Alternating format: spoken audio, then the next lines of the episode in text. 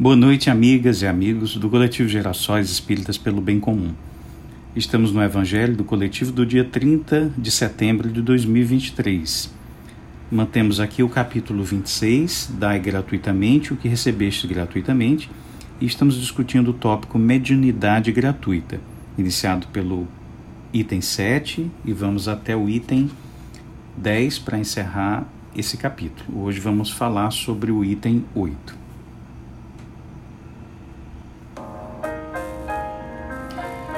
Todo aquele que conhece as condições nas quais os bons espíritos se comunicam, sua repulsa por tudo o que seja do interesse egoístico e sabe quão pouca coisa é preciso para os afastar, não poderá jamais admitir que os espíritos superiores estejam à disposição de qualquer um que os chamasse a tanto possessão.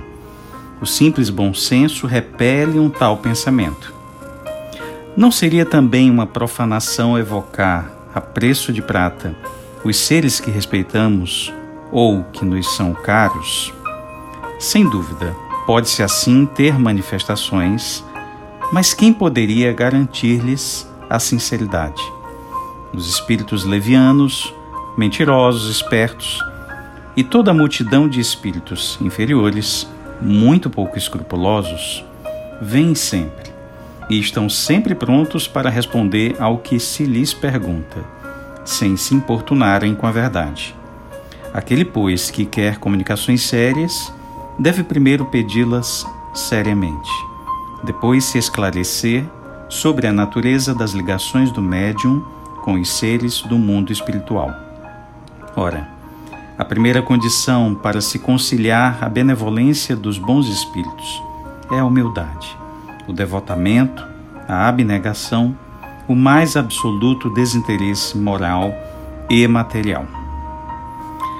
Então, minhas irmãs, meus irmãos, nesse item dá-se continuidade àquilo que foi refletido já no item 7, de que não se pode vender a mediunidade, não se pode transformar a mediunidade em mercadoria, como um produto da nossa moderna sociedade capitalista produtora de mercadorias. Mas a mediunidade, como um dos dons do espírito, deve ser obviamente utilizada em favor do crescimento moral e intelectual da humanidade. Se a mediunidade ou aquilo que tenha sido recebido gratuitamente, sem esforços pessoais, devemos obviamente então colocá-la à disposição como uma virtude coletiva.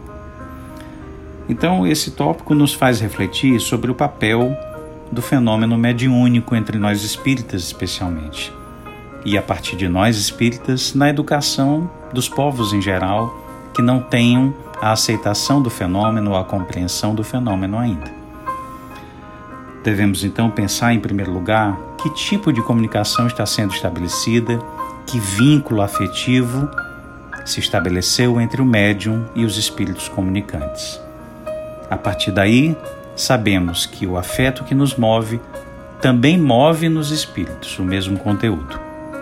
Se o interesse é movido pelo desejo de fazer o bem, aqueles que se afinizam com esse interesse também vão se aproximar.